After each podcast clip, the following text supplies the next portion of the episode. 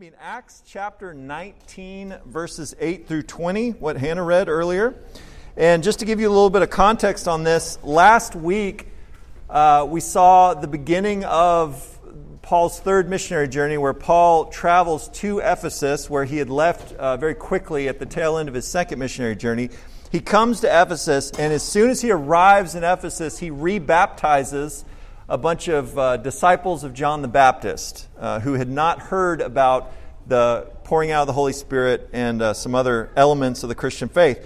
So, as he arrives in Ephesus, he baptizes these disciples of John the Baptist. Next week, we're going to see what happens at the tail end as he's on his way out of Ephesus. Uh, there's going to be a big uh, conflict that he's going to encounter as he heads out of Ephesus at the end of that three year period. But this week, Luke is going to give us a selective sample of what Paul was doing for those in and around three years that he was in Ephesus. This is the longest he stayed anywhere in his missionary journeys.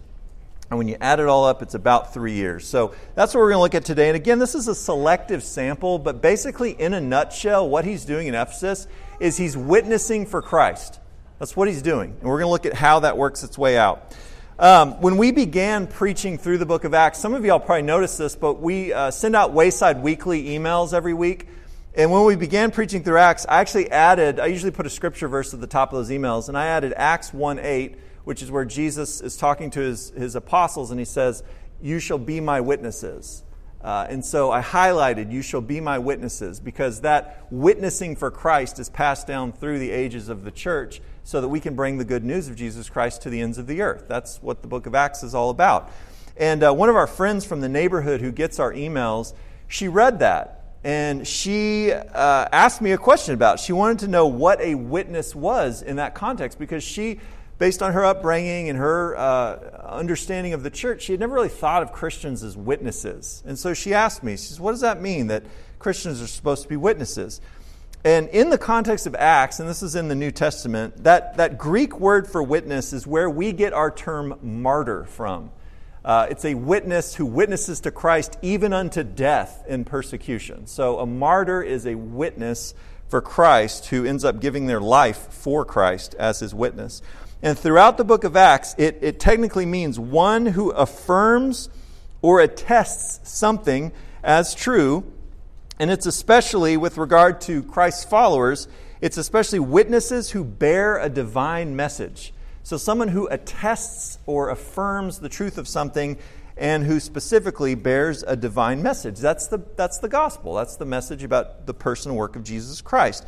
And originally, the 12 apostles, there were other people that encountered Jesus in his uh, life, death, and resurrection. Um, but the apostles, the 12, we call them, were the original witnesses in the book of Acts of the life, death, and resurrection of Jesus Christ. However, that doesn't, give that doesn't get us off the hook with the application to each and every one of us as followers of Christ. Each Christian has a responsibility to affirm that basic apostolic witness, that basic truth that the apostles taught and proclaimed at the very beginning of the church, at the very beginning of Acts, and to attest to the truth of Christ with our lives. Not just not just in what we say, but in our entire lives. Our words, yes, but also our attitudes and our actions. We are witnesses.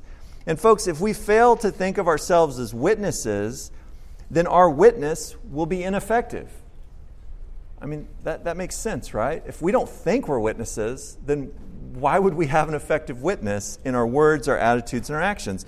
And I think all too often, and I include myself in this, but all too often, we don't live by the word of the Lord. We live by cultural standards or influences or peer pressure or our own feelings or whatever else.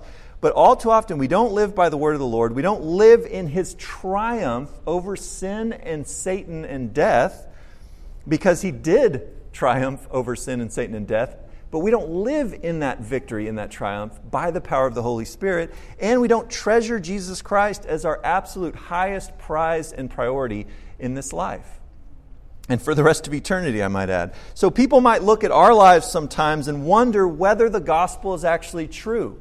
They might look at our lives in this sense and, and wonder is that really true, what they're telling me, or what their doctrines say about this person of Jesus and his claims?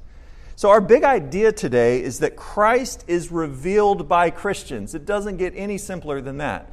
Yes, Scripture, the, the special revelation of God, inscripturated in the 66 books of the Old and New Testament, the canon of Scripture, does speak to the person and work of Jesus Christ. But a lot of people don't interact with the Bible. A lot of people don't know the Hebrew Scriptures and what they promised. A lot of people aren't going to read the Gospel of John, but they are going to know you and they are going to know me, and they are going to look at our lives, our witness, to see if they're interested in this Jesus we say we follow and believe. So, Christ is revealed by Christians. So, here's the application let's give the world a witness. Let's give the world a witness. Every local church, including Wayside, should be like think of it like this a display case for the words, the works, and the worth of Jesus Christ. It's like people should come and look in and peek in our church family and go, oh, okay, I see the word of the Lord and the work of the Lord that He accomplished, living its, pushing its way out into our lives, our interactions, our relationships. And I see the worth of this Jesus Christ that they follow. But we should be like a display case. And this is going to require all of us and each of us to consider how the reality of the Lord is being revealed in our lives. And today we're specifically going to talk about how the reality of the Lord is revealed in our sacrifices, what we're willing to give up, in our successes, that is spiritual successes, and I'll define that in a second, and also in our speech, how we speak, what we speak about. So, first of all, the word of the Lord is revealed in our speech. This gets pretty basic, okay? the word of the Lord, the, the, the, the, teaching about Jesus Christ, what he claimed about himself, what he claimed about his personal work, is revealed to people through our talking, our speaking, our preaching, our proclaiming, etc. So, as Christians, we're supposed to talk about Jesus and help others understand who he is and what he accomplished through his life, death, and resurrection. Again, how else are they going to know? I mean, they might just buy into some. I said this last week or the week before, but one of my passions is to make sure if somebody's going to reject Jesus, which I can't control if they do or don't, I can't make anyone believe in Jesus, neither can you. But if they're going to reject him, I, want, I don't want them to reject a straw man that culture's created, that he was just some nice guy that allowed for himself to be simply a moral teacher or some great prophet. Like, I want people to know who Jesus claimed to be so that if they reject him, they're rejecting the true Jesus, not some fake straw man Jesus that they grew up thinking about, okay? And, and we should all have that passion. But we need to talk about who he is, what he accomplished, what he claimed about himself. And so we see this. Look at verses 8 through 10. At the beginning of our passage, it says, And he, that is Paul, entered the synagogue, which he typically did, and continued speaking out boldly for three months. So, the first three months he's in Ephesus, he's speaking out boldly in the synagogue, having discussions and persuading them about the kingdom of God. Kingdom of God is another way of speaking of how Jesus is the Messiah that was anticipated by the Hebrew Scriptures, that he was the king, he is the king, and that he uh, is, is ushering in his kingdom. All right? So, speaking of the kingdom of God, speaking of the gospel, the person work of Christ, okay? And it says, But when some, that some of the, the Jews at the synagogue there in Ephesus were becoming hardened and disobedient, that means hard hearted and disobedient, speaking evil of the way before the people, he withdrew from them and took the disciples. So he, he had at least some success. So he took the disciples away with him and had discussions daily in the school of Tyrannus. he sounds like a Sith Lord. Um, it's just a funny name. I don't know, Tyrannus. Uh, and this took place for two years. So, three months in the synagogue, in the school of Tyrannus for two years, so that all who lived in Asia heard the word of the Lord, both Jews and Greeks.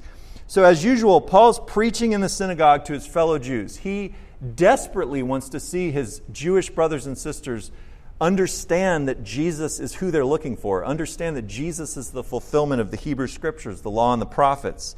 And some of them became followers of Jesus, and others rejected Jesus wholeheartedly and became hard hearted in their attitude towards the gospel. So Paul then takes the new disciples, who are probably under a lot of social peer pressure at this point, right?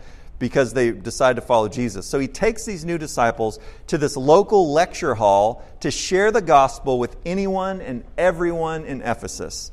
And after two whole years of doing this, Luke tells us that virtually everyone in the entire region, what we know of as Asia Minor, had heard about Jesus, had heard something about the gospel.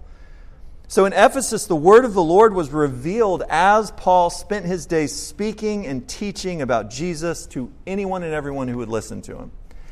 And I think about Austin. In Austin, Christians have been witnessing here in Austin from the very beginning, from the founding of Austin in 1839. So coming up on almost 200 years Christians have been witnessing for Christ here in this city. And by God's grace, John alluded to this in the announcements, by God's grace, Wayside has been witnessing in this city for six years this month, which I think is fantastic. So I'm excited to celebrate that with you guys. But the fact that we began our public ministry in a school, my old elementary school down the street, and the fact that we're continuing to minister, to teach, and to proclaim, and to, to preach, and to teach kids' classes in a public elementary school here at Laurel Mountain, where my kids go now, it reminds me of Paul taking the disciples and going to a school, a lecture hall, the school that was owned, or at least the teacher was Tyrannus. And it reminds me of our passage today. And like Paul in our passage, our speech matters. It matters what we talk about and how we talk about it, and with whom we talk. And that goes for everything we say up front on Sunday. Certainly, that goes with our preaching and our proclamation and the, the words we sing and the lyrics of songs. But, guys, our speech matters beyond that as well. In everything we teach our kids in our kids' classes, in every discussion we have with our Wayside students groups, in every um, thing we post online, our speech matters. In every conversation each individual Waysider has with friends, family, coworkers, strangers, neighbors, our speech matters. And the word of the Lord is revealed in our speech, and we should expect fruit from our faithful witness to the truth of the gospel. There's no reason not to think that God won't bring about fruit in the sense of people hearing the gospel and responding to it in faith. That's how we all became Christians, right? Somebody spoke about the gospel and Jesus, I assume. or maybe, like Paul, you Jesus appeared to you on the road and blinded you? I don't know. But most of the time, it's, it's people are talking about the gospel. They're talking about Jesus and what he claimed about himself. And that's how we come to faith. So, Wayside is here to share and tell and teach and preach so that what? And I know we're not the only church in Greater Austin, and we're partnering with other gospel centered churches all around Austin. But our mission statement is clear that we're teaching and preaching and telling and sharing so that all who live both in Great Hills, around where we meet on Sunday, and all throughout Greater Austin might hear the word of the Lord. That's why we're here. That's what we're doing. So, who might need to hear the word of the Lord from your lips? All right, we can't just always abstract this out to the corporateness of Wayside, right? Yes, I want people to hear about Jesus from our church corporately, but it's also about the individuals, right? Because God's, He's, uh, it's like salt, right? He's, he's, he's kind of shaking you out into different nooks and crannies of our culture, of our community. And so think about it in terms of application. Who might need to hear the word of the Lord, the truth about Jesus Christ, the gospel from you? You know, you work somewhere that we don't, you live somewhere that we don't. Who are those people? Maybe it's your kids. Maybe it's a spouse. Maybe it's a member of your extended family. They're your uncle. They're not my uncle. They, don't care what I have to say, probably. But maybe you're going to see them this Thanksgiving. Maybe they need to hear that from you. Maybe someone else's son or daughter through a kids' class or a student group. Not all of us have kids of our own. But if we're in this church family, we've got sons and daughters in Christ that need to hear, not just from their parents, but also from other adults, other people that are followers of Jesus. So maybe it's teaching a kids class, maybe it's leading a students group, maybe it's a coworker, a neighbor, as I mentioned. So our first point of today's sermon is that the word of the Lord is revealed in our speech. Again, super basic. Next, the work of the Lord is revealed in our success. Right? So if you're driving a Lamborghini, then obviously Jesus loves you and, you know, God's blessing is on you and no, you guys know I can't stand the prosperity gospel, the health, wealth, and prosperity gospel. That's not what this is about. A successful Christian life has nothing to do with how much money you make, it has nothing to do with the type of car you drive. Okay? Let's get that clear. I'm referring by success, I'm referring to a life that is lived faithfully for the glory of God in the victory of Jesus by the power of the Holy Spirit. Guys, that's what makes our lives successful in a spiritual sense. So in verses 11 through 16, we see how faith makes all the difference between spiritual success and failure in this life on this earth. So, first, let's look at 11 and 12. It says, God was performing, don't miss who the source of the power was. God was performing extraordinary miracles by the hands of Paul, so that handkerchiefs or aprons were even carried from his body to the sick, and the diseases left them, and the evil spirits went out. So, this is, sounds a lot like the ministry of Jesus and the ministry of Peter earlier in Acts but we see these uh, extraordinary miracles. These weren't happening everywhere, but Ephesus was such a syncretistic place with so much superstition and different spiritualities that God was performing these extraordinary miracles, such that, like, they took his sweatband off. I think that's what the handkerchief is. It's like a sweatband, basically, that they wore, you know, around their head and the apron, like, around their waist. Kind of gross, a little bit, right? But they would take these and they would take them and, and just touching the people who were sick. Remember the hem of his garment? the woman with the, the hemorrhage that uh, just, if I could just touch his clothes, remember? And so we're seeing very similar things happening here in Ephesus. And so we see the spiritual success of a faithful witness. Paul was not perfect, but God was perfectly working through him. Paul was simply a faithful witness whose miraculous ministry is revealing the reality of the work accomplished by Jesus through his crucifixion and resurrection which conquered sin and death and Satan once for all. Guys, do you know why they did all these miraculous, extraordinary miracles? Do you remember Jesus when he, when he told the guy that your sins are forgiven? And they're like, Who's this guy to forgive sins? And he said, Which one's easier? To say your sins are forgiven or to say, Get up and walk? And they're like, Well, we ain't never seen that before. And he's like, So that you will know that I have the authority to forgive sins, get up and walk right? So there's a connection between these physical healings and casting out of demons to show the spiritual reality of what Jesus Christ accomplished through his death and resurrection. Does that make sense? So everyone is getting to see physically the effects of the victory won by Jesus Christ over sin and death and Satan. All right? Paul was preaching the good news that we can live in this victory of Jesus because of his redemptive work which provides us with forgiveness and eternal life. Guys, if you've put your faith in Jesus Christ, He has overcome sin in your life. He is, he is the old is gone, the new has come, right? You are new creation in Christ Jesus. All these things are true. Death has been conquered by eternal life that we have in Christ. It doesn't mean we're not going to physically die, most of us will, but we're going to be resurrected to new life.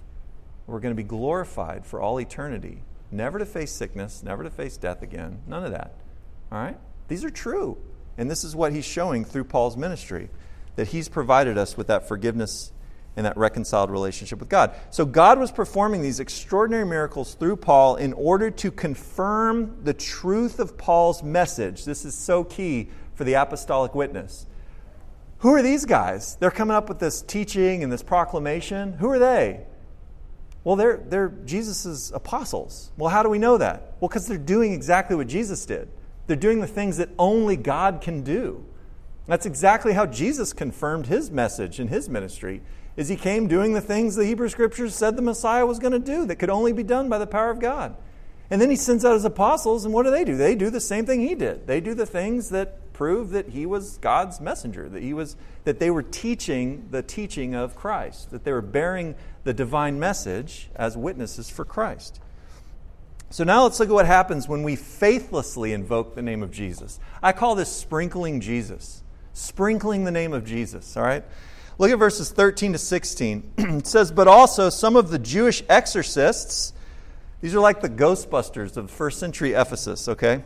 They went from place to place, attempting to use the name of the Lord Jesus over those who had the evil spirits you realize people were being possessed by demons, okay?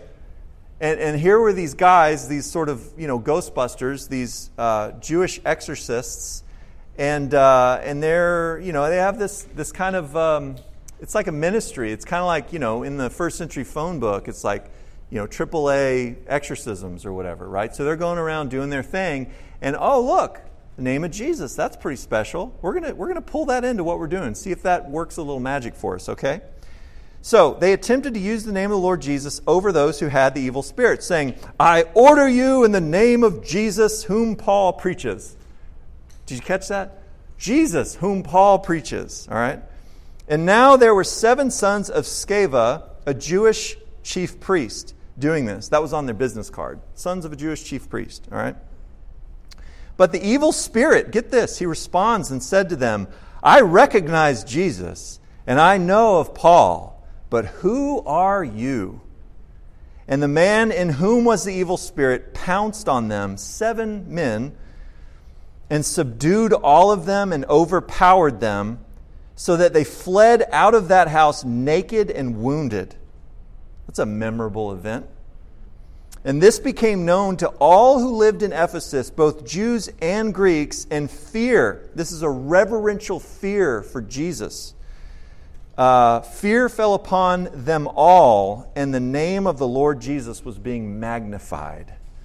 So these men, they didn't believe in Jesus. They had never trusted him. They were not followers of him, but they wanted to kind of sprinkle his name over their efforts like a magical spell or incantation. They thought if I just say his name, it'll work for me, right? And my business will go gangbusters. So the evil spirit acknowledges Jesus, he acknowledges his authentic representative, the Apostle Paul, but it recognized that these men were not truly followers of Christ. And so, therefore, they lacked the power and the authority of Christ to command evil spirits.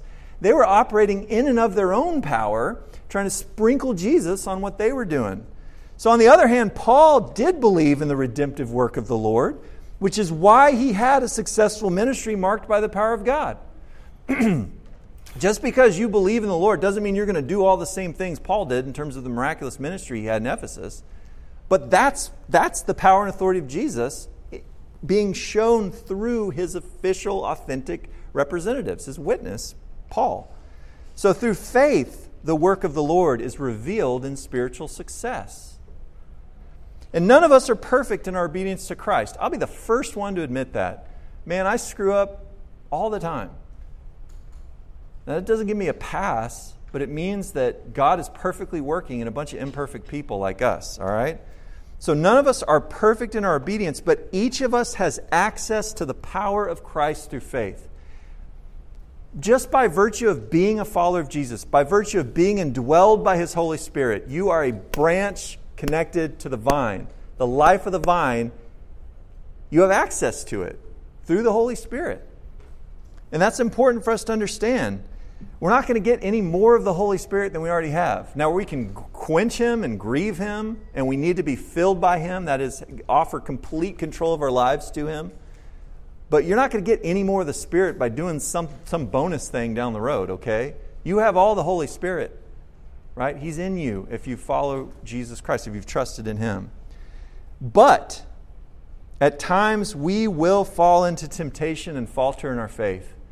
If I was, if, if we were like an amen church, I'd be like, "Can I get a witness?" And you'd say amen right then, okay? Maybe let's try it. Can I get a witness? Amen, amen right?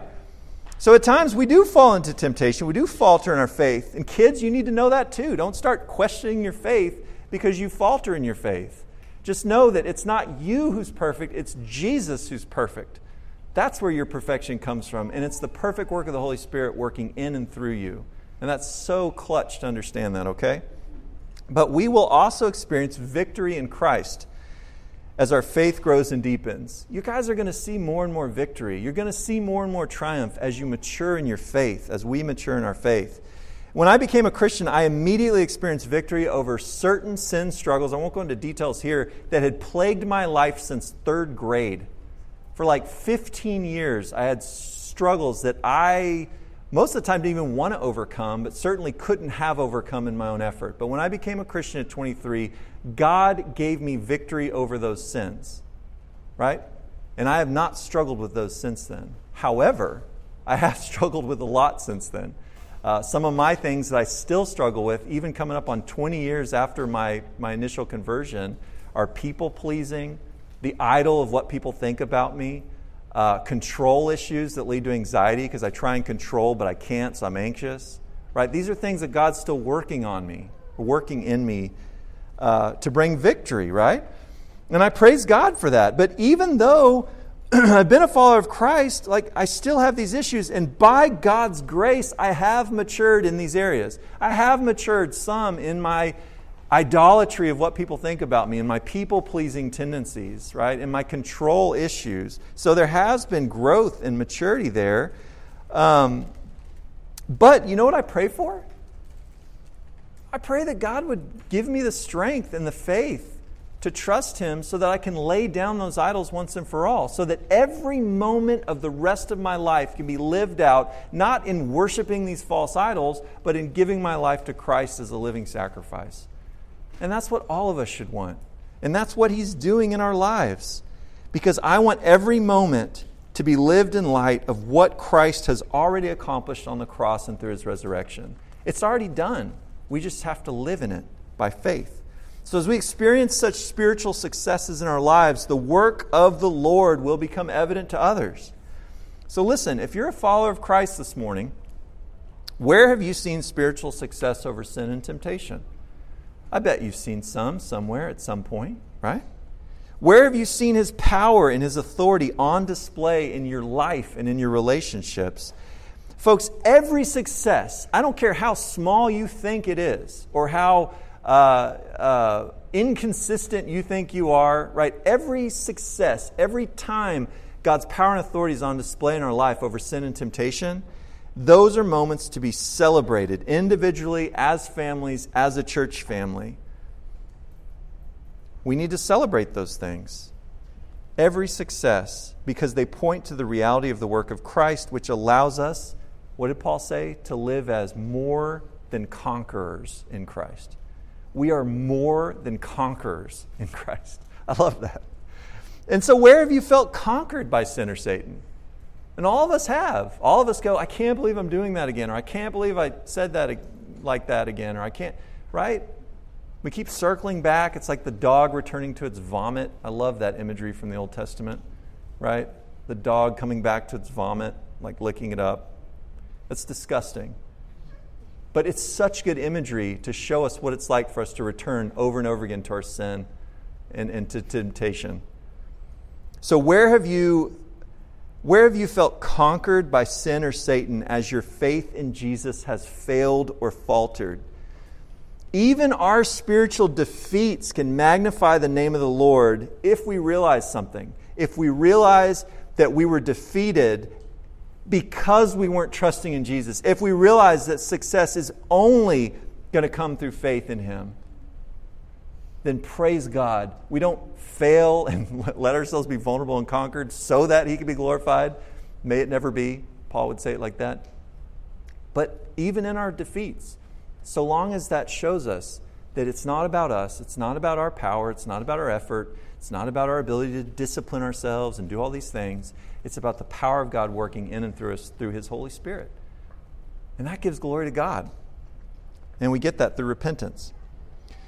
So when we realize that we are weak and powerless on our own, whether we're trying to fight addictions, whether we're trying to control angry outbursts, whether we're trying to hold a marriage together, or even just trying to hold ourselves together at times, as we learn to turn to Christ and trust in His redemptive work on our behalf, folks, listen to me.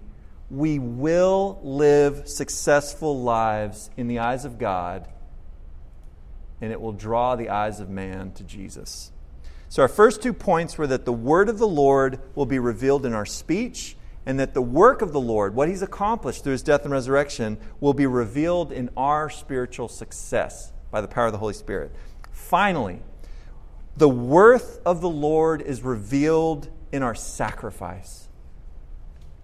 In other words, the value of the Lord will be evidenced by what you and I are willing to give up in order to follow Him.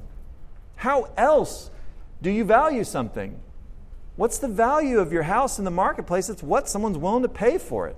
What's the value of Jesus as other people see it in and through our lives? It's what we're willing to give up for Him. That's like the nitty gritty. That's, that's where the rubber meets the road. It's not a hypothetical, Jesus is so valuable to me, but I'm not willing to give up anything for him, right? uh, that's not true value in the eyes of the world. In verses 18 through 20, we see what it takes to live this kind of sacrificial life for Christ. And I'll start out by saying that sacrifice requires humility. Folks, sacrifice requires a humble life. I don't know how else to say it than that. Look at verse 18. It says, Also, many of those who had believed there in Ephesus, they kept coming. It's like they're coming before the church, they're coming before uh, publicly to confess and disclose their practices. And a lot of times, if they were into magic, a lot of the, the, the, magical incantations, they derive their power supposedly from being secret. So if you divulged your magic spells, these words, these magical incantations, they basically became impotent, they became powerless. And so a lot of these people are probably going and confessing their, their waywardness their wayward lives, and they're, they're rendering these incantations impotent by sharing them with people and saying, Yeah, this is all my stuff. All right? So, these Ephesians had already humbly received the gospel. That's so key here. Guys, did they clean up their act and confess everything and render all these incantations impotent by speaking them publicly and all this stuff, and then they became believers? No, we fall into that trap, right? Oh, if I'm going to be, you know, legit, I got to kind of clean up my act so that Jesus will accept me. I got to make sure I'm holy so I can go before a holy God and be accepted by Him. All right, that's not the gospel. That's the opposite of the gospel. That's works based salvation. We're not into that. The gospel says, in your filth and uncleanness, Jesus Christ came after you and wrapped his arms around you and saved you and I. By God's grace through faith, we are saved. All right? And then after these people had believed, they start feeling this conviction. As they grew in their faith and their humility, they're convicted about different aspects of their life that did not honor our Lord. And so Luke tells us that they were publicly bringing these things to light and renouncing them. So the Holy Spirit was showing them the worth of the Lord, and He was also giving them the strength by faith and the ability to make any necessary sacrifices to follow Jesus. And that's what he's doing in our life too. Now, you guys aren't sorcerers, uh, I, I, assume. um, that doesn't mean you play Magic the Gathering, by the way, or you really like Harry Potter. These are like straight up wizards and stuff, all right? But you got something going on. You got something that the Holy Spirit is convicting you about. And that's what he does. He shows us the things that, that uh, we need to, to bring, to make public, so to speak, and bring before the Lord. So the Holy Spirit's showing them the worth of the Lord, and then He's giving them the strength and ability to make these sacrifices. And folks, this is my second point. Sacrifice will sometimes require, listen to me now, a hefty loss. If you're thinking like giving your life to Christ and laying your life as a living sacrifice on the altar of God, Romans 12 style, and you think that's just going to be like, oh, I got to wear slacks on Sunday morning, and like that's the extent of the sacrifice I'm going to make? Please hear me. You are not giving a part of your life, you are not giving a part of your time, you are not giving 10% of your money or something like that. You are giving your entire life, all your heart, all your mind, all your soul, all your strength to Jesus. All of it. Now, we do give you know, certain money, first fruits, and things like that to God to acknowledge that it all belongs to Him ultimately and that we trust Him. But what I'm telling you is that this is not a fractional thing. And it will require, at some level, some extent, a hefty loss. And we don't all make the same sacrifices. So look at verses 19 and 20. It says, And many of those who had practiced magic brought their books. Books were a rarity back then they brought their books together and began burning them in the sight of everyone. and they added up the prices of the books and found it to be 50,000 pieces of silver. So the word of the Lord was growing and prevailing mightily. Now, listen, depending on which type, one of two types of silver pieces, if these were uh, one type of silver piece, which they, I believe they were, then those books of magic may have been worth as much as the total wages earned by a typical laborer in first century Ephesus for 137 years of work with not a single day off. 50,000 silver pieces. Folks, that's no small sacrifice. But those new believers knew that they needed to leave behind their old ways, and they showed the world the worth of their Savior and Lord Jesus Christ by giving up their most valuable possessions. The worth of the Lord is revealed by our sacrifices.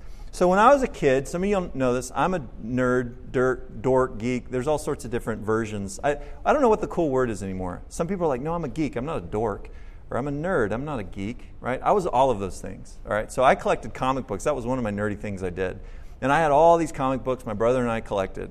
By the way, well, I'll, I'll, that's a tangential thing. We'll talk about that some other time. But the comic books I, I, I uh, studied, I was a dark kid. Like I was especially as I started getting into middle school and high school, I was real dark. Uh, and so my most valuable comic books that I collected, and they were valuable because they were signed by the authors and illustrators. They were special edition, foil, you know, edition, all this stuff. They were nice and shiny. They're worth a lot of money, but they were dark. I mean, downright satanic. Um, but they were worth money. So I kept them in my comic box, and they went with me into my new life in Christ. They went with me up to Fort Worth, and I became a Christian. They sat in the top of a closet, and they were there. And I didn't think anything of them, okay? But after I became a Christian, again in my early 20s, I was 23 when I trusted Christ.